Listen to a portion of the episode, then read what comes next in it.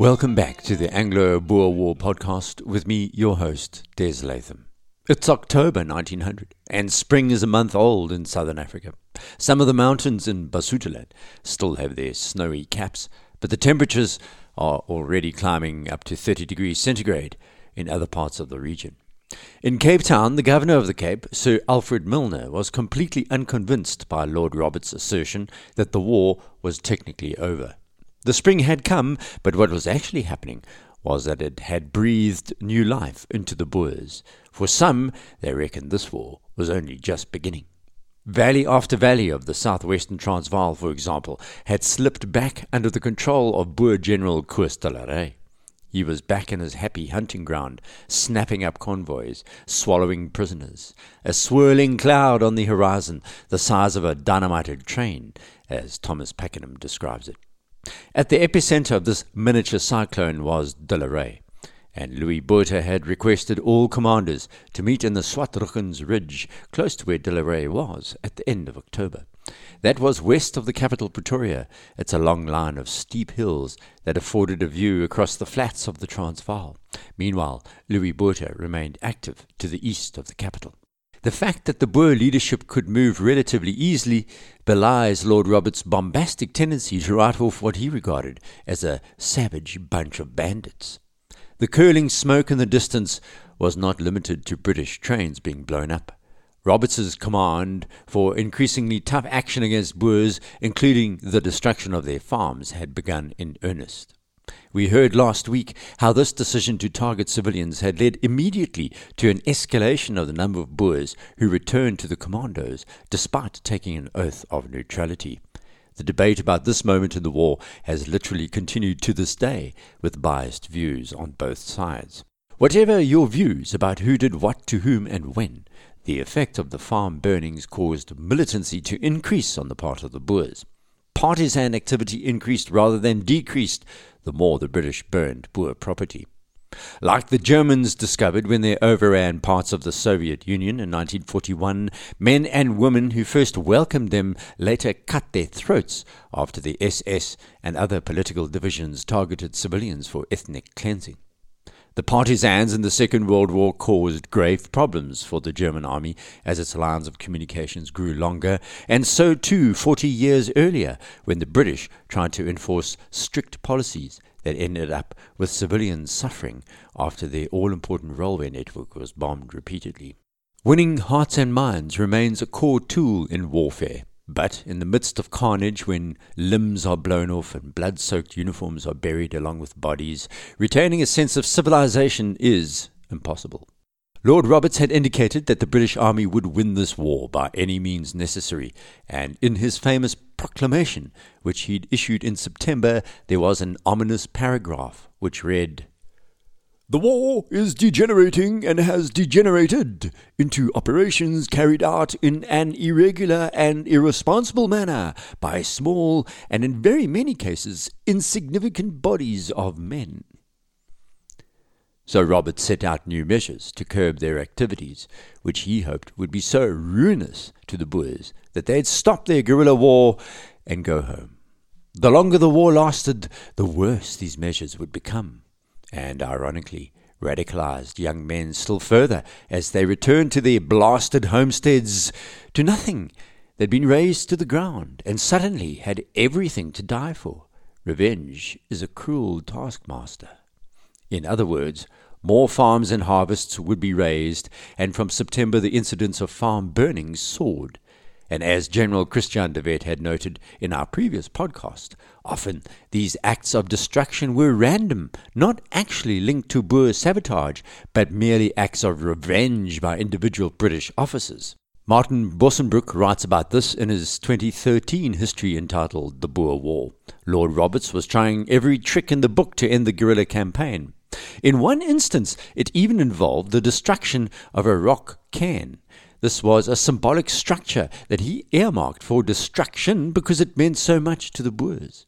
In 1880, Willem Paul Kruger, the president of the Transvaal, had overseen a large cairn of stones erected in the town centre of Krugersdorp to the west of Johannesburg, named after him. It means Kruger's town.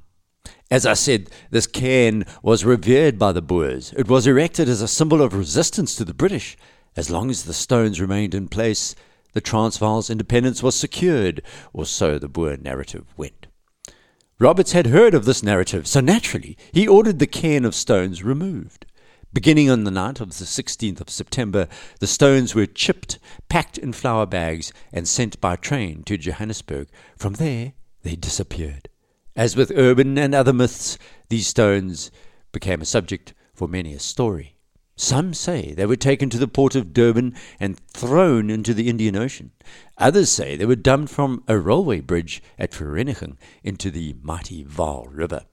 Despite this symbolic annihilation, the guerrilla war gained traction, and the Boers did not falter. Not everyone approved of Lord Roberts's new iron fisted repression, just as there were many British officers who extended the burnings to wide ranging revenge attacks on Boer civilians. There were others who expressed reservations to Roberts directly. One of these was the British Governor of the Cape, Lord Milner.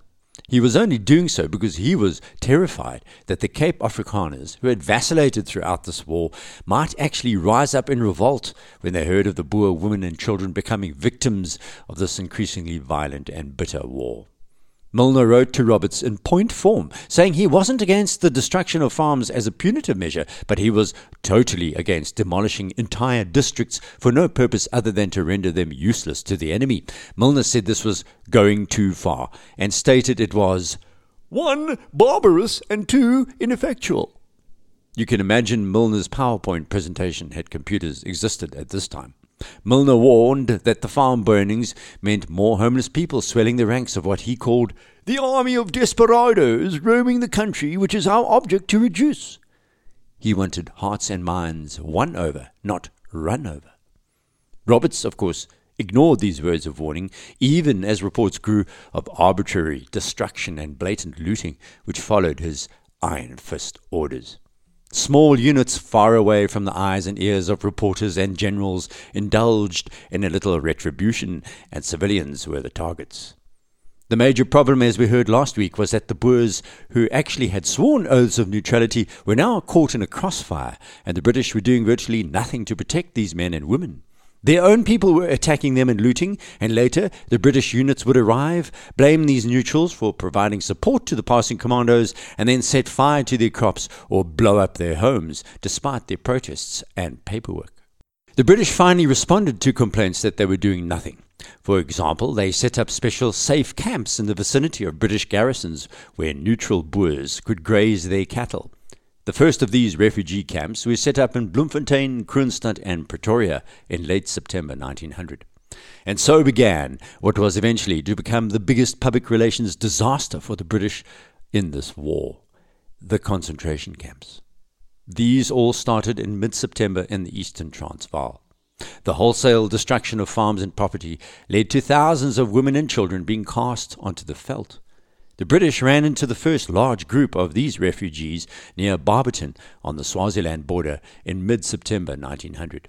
Troops chasing Louis Botha's commando found 2,800 women and children bunched together with ample supplies of food but no men. New arrangements had to be made for these refugees. The solution was obvious. Several of the existing grazing camps for the men known as hands uppers or hands uppers, or those who had surrendered, were now to be converted into tented camps. The solution was simple. Why not move the women and children into these camps? They could kill two birds with one stone. Although there was a real problem with this idea, beyond the health issue, which eventually led to tens of thousands dying. It was the fact that these two groups, the hands uppers and the refugees, hated each other viscerally. The women and children of the men still fighting looked upon those who surrendered and who grazed their animals in the British controlled areas as sellouts, cowards. The Hensoppers, in turn, looked upon the refugees as ruffians and vagabonds, invaders of their land, lunatics fighting when it was obvious defeat was inevitable. The bitter animosity between the two didn't interest Roberts. On the 29th of September, a few days before his 69th birthday, London offered him the position of Commander in Chief of the entire British Army, not just in Africa. He accepted and became great and basked in his own glory. Basking in his own glory thousands of kilometres away in England was the young Winston Churchill. The general election of October 1900 was underway. It would take a month for all voting to conclude, and one of the first constituencies to vote, or to be contested, was Oldham. The Khaki election, as it became known, was the first of many to be given this title. The phrase Khaki election now means a poll held during a war, at least in the UK. So the big day for Winston Churchill was on the 1st of October, when 25,000 voters would decide his fate as a politician. There were two seats to be won in Oldham, and Churchill and another Conservative were standing against two Liberals. Churchill had lost the previous election 18 months earlier, but since then he had become a war hero, captured, then escaped. His story preceded him. He was driven in an open topped landau to the Theatre Royal in Oldham, where an excited crowd waited for him. Churchill gave what is called a dazzling account of his escape from the Boer prison and his subsequent adventures, culminating in the episode of his confinement in a coal mine. You'll remember all of this from earlier podcasts. Churchill had kept that part secret as the Boers had control over the mines. But by October 1900, the British had secured these crucial coal mining areas east of Pretoria, and Churchill then told the assembled voters what had happened. He mentioned the mine manager by name, a resident of Oldham, as it turned out, called Daniel Dewsnap. And lo and behold, someone in the crowd shouted out, His wife's in the gallery! Prompting a round of tumultuous applause. Still, Churchill only just managed to secure the votes with a tiny majority. In a curious process at the time, each registered voter could cast two votes, and he gained just enough second votes to beat the Liberal opponent. What is really significant is that from this moment, Churchill's political career was in motion.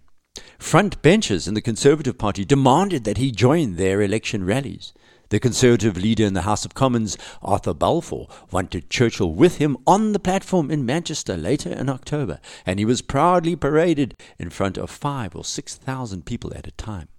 Still only 25 years old, the once and future Prime Minister, who would be so important in coming decades, was on his way politically, and it was largely thanks to the war in South Africa. While young Winston was being wined and dined, lauded and applauded, back in South Africa the bitter phase of the war was now in full force. The Canadians, in particular, had been saddled with the onerous task of farm burning and ransacking to the east of Pretoria. These began in earnest in late September and early October in places like Middelburg and Belfast. Yes, there's a Belfast in the eastern Transvaal, and other places like Wonderfontein. It was at the latter that the Canadians first began to complain of what they referred to as this disagreeable assignment. A Boer commando had blown up a nearby railway line, and so the Canadian Dragoons were mobilized to deal the civilians nearby a lesson. The broad, fertile Steelpoort Valley to the northwest of Belfast, bordered by a rough mountainous region which separated the town from Nooitgedacht, was a hotbed of small Boer raiding parties. The first two weeks of October 1900 saw Lessard, the camp commander of the Canadians, under extended pressure. Reconnaissance parties and spies constantly reported the formation of two commandos. Louis Botha's northern commando, comprised of around 500 men and armed with a feared long tom, as well as two pom poms and a smaller artillery piece, and Michael Prinsloo's 1,000 men of the southern commando, armed with three field guns and a pom pom. These commandos' activities kept the station on alert and the Canadians busy. The dragoons were camped just outside Belfast, and the regular routine consisted of outpost, patrol, and reconnaissance duty within a 30 kilometre radius of the town. It was two nights in camp, followed by two nights out of camp, and this became a problem for the Canadians as casualties and illness left them well below full strength. Some troops were also transferred to other units. So, by the second week of October, the battalion's strength was listed as 169 men, less than half its authorized strength. It was what was called the special assignments that caused these men the most anguish and was emotionally draining. That was farm burning. The other duty which caused much anguish was the dangerous work of patrolling around the area called Wonderfontein, or Miracle Spring. That was actually 20 kilometers back on the main railway line westwards towards Pretoria. This post was held by a 50 man detachment from A Squadron under Lieutenant A. H. King and another 50 man detachment under the command of R. E. W. Turner. Patrols from here were constantly attacked by Boer sharpshooters. I'll tell you a little story which features in the work entitled Painting the Map Red Canada and the South African War by the author Carman Miller. Four men had been assigned to patrol the nearby Bospoort Valley and were riding back to Wonderfontein when they saw what looked like British soldiers on a hill who were beckoning them over, like the spider to the flies. Of course, it was the Boers, who then opened fire when the four were around 200 yards away. Privates Archibald Ratcliffe and Daniel McLean Spence died instantly.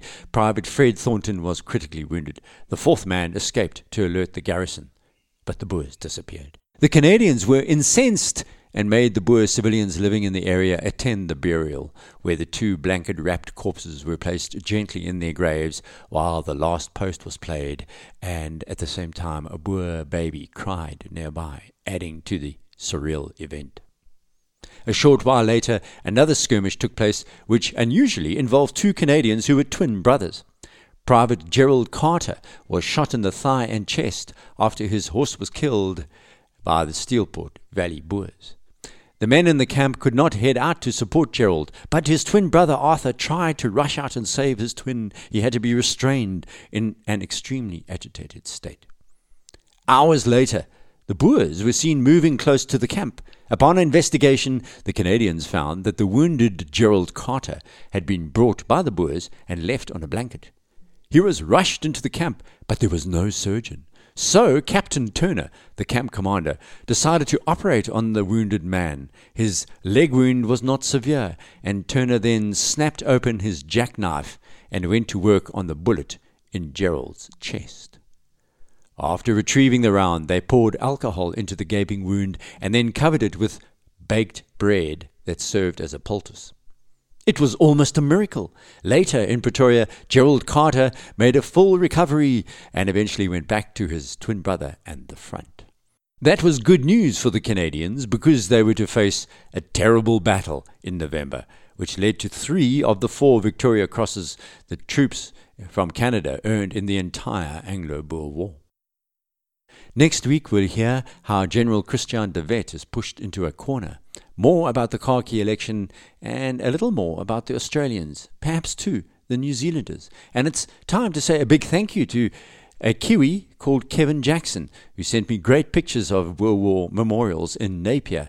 Please keep these coming. The global interest in this African conflict has been enormous.